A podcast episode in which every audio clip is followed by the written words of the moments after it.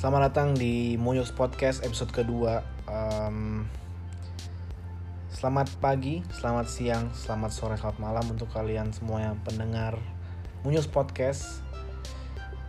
Oke, di episode kedua kali ini gue bakal bahas tentang tema yang sangat-sangat menarik. Gue bakal bikin segmen ini jadi satu segmen di mana gue bakal berpendapat. Gue bakal judulin namanya itu teori munyuk. Nah, di episode kedua kali ini gue bakal membahas topik yang sekarang jadi uh, perbincangan di di kalangan para fans MU ya. Terlebih ini adalah salah satu pemain yang apa ya bisa dibilang potensial tapi tidak bisa digunakan dengan baik atau adaptasinya yang lama di Premier League. Judulnya Sancho jadi back. Is it worth it? Oke, okay, uh, eh, di sini gue bakal bahas tentang Jadon Sancho terlebih dahulu karena dia bakal mengalami perubahan posisi dari winger menuju right back atau right wing back. Oke, okay, uh, eh, Jadon Sancho itu pria berumur 21 tahun kelahiran Inggris dia sekarang bermain untuk Manchester United di Manchester United dia belum memiliki gol kontribusi sama sekali karena jam main yang terbatas. Sedangkan untuk di Borussia Dortmund dia 3 3 tahun dia memiliki gol kontribusi yang lumayan bagus ya, bisa dibilang lumayan bagus. Di musim pertama dia hanya mencetak satu gol. Terus di musim kedua dia mencetak 13 gol dan musim ketiganya dia mencetak 20 gol.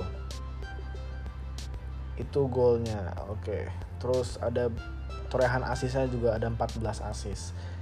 Menurut menurut gue ya uh, statistik ini menggambarkan bahwa Sancho bukan hanya sekedar um, penyerang dia juga seorang kreator di, lini serang Manchester United harusnya tapi entah kenapa di Manchester United dia belum bisa menunjukkan cara bermain dia yang yang dia lakukan di Dortmund.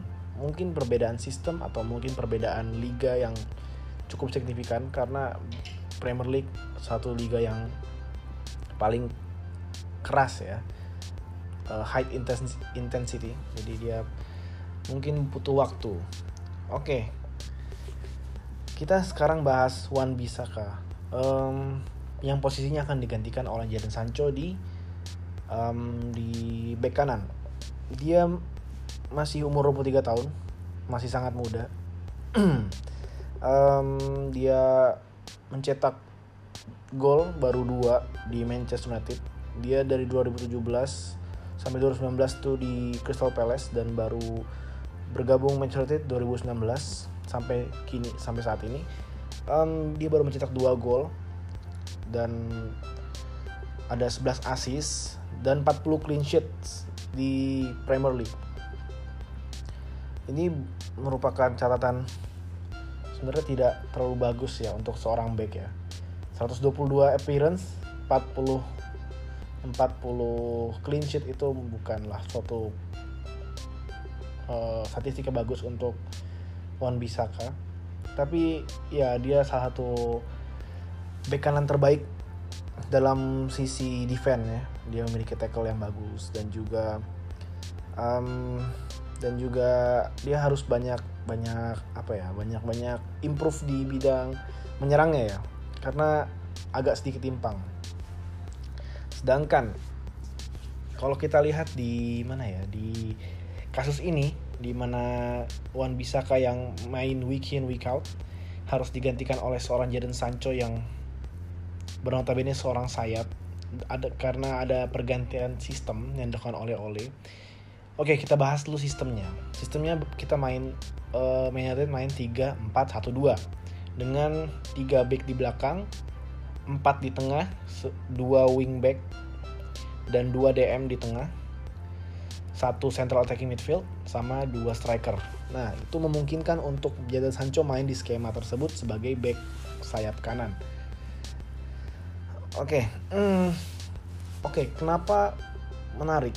Karena kita, menurut gue ya, ini Man United punya banyak sekali back kanan berbakat. Salah satunya ada Diogo Dalot. Dia um, dibeli dari Porto pada tahun 2018 oleh Mourinho waktu itu. Dan dia bermain cukup banyak di musim pertamanya sama MU hmm, ada 16 main.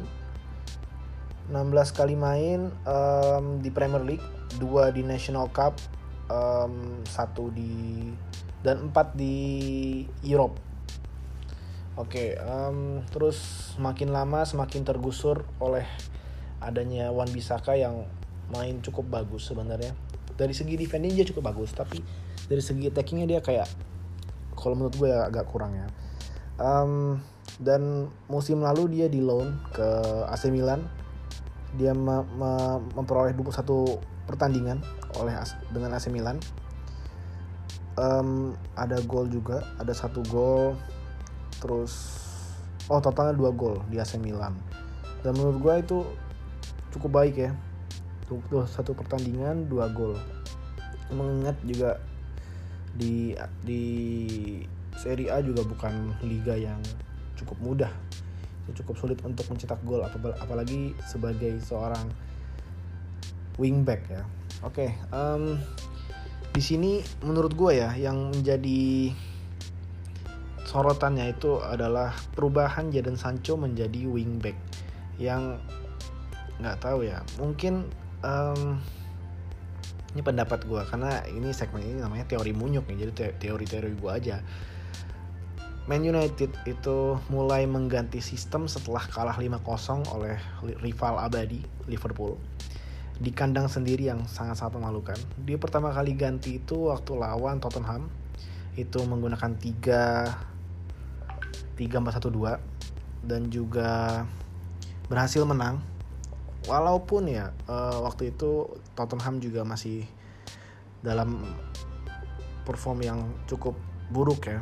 Bersama Nuno Espirito Sancho Sancho lagi Santos Sanchez nggak tahu siapa lah itu. Um, sekarang ganti ke Antonio Conte. Terus juga main 3 back lagi 3-4-1-2 melawan Atalanta.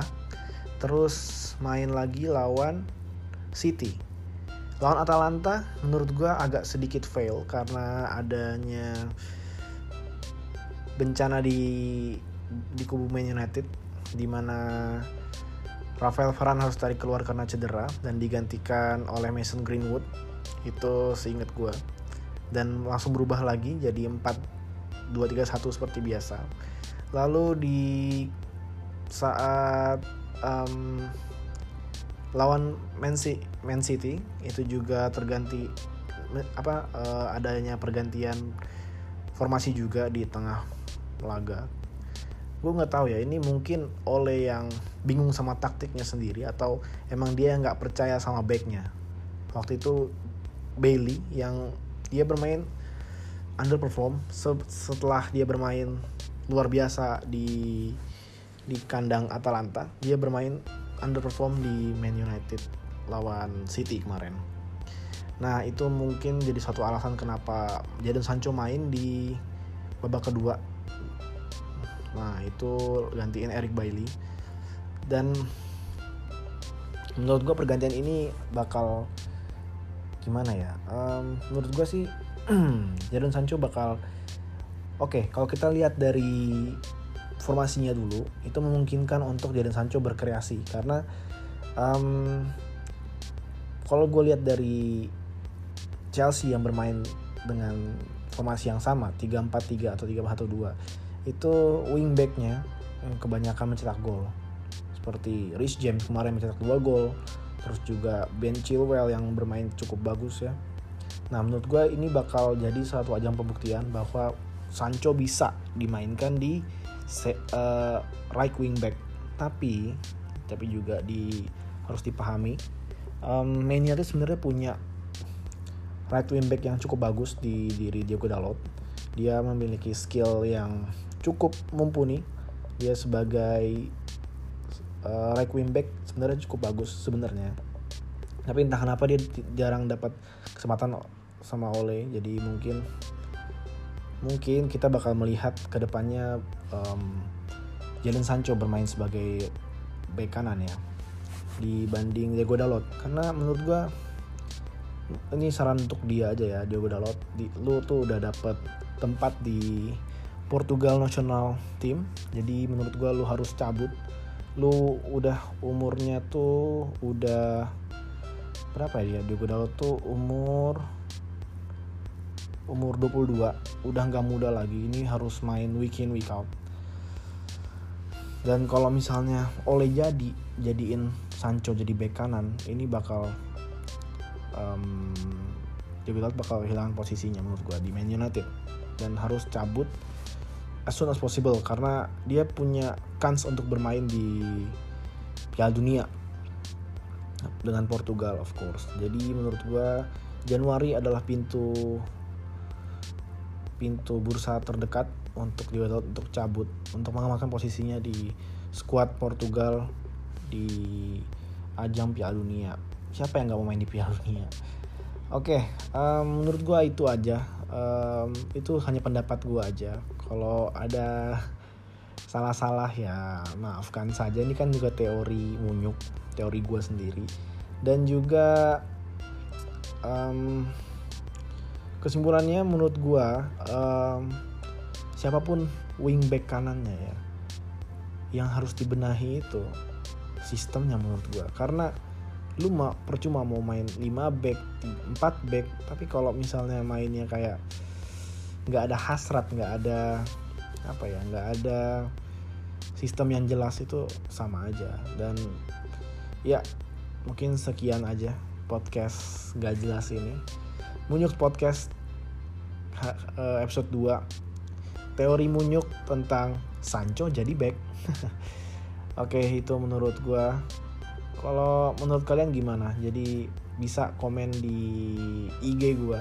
Jangan lupa follow IG-nya uh, Munyux underscore underscore podcast. Bisa di follow IG-nya untuk uh, kita berdiskusi di sana dan juga jangan lupa jaga jarak masih musim covid jangan lupa pakai masker dan lain-lain. Protokol kesehatan jangan lupa. Dan juga um, aktifin uh, follow juga IG Munyux Podcast dan juga follow juga akun Spotify-nya supaya nggak ketinggalan ada update. Terus juga um, ya terima kasih yang udah dengerin sampai akhir. Um, kurang lebihnya mohon maaf ya karena ini hanya um, teori pribadi dan menurut gue ya nggak ada salahnya sih ber, berpendapat kalau misalnya ada pendapat lain bisa di komen di IG ya Oke, terima kasih semuanya yang udah dengerin. Uh, jangan lupa follow. Sekali lagi, gue Bani cabut. Bye bye.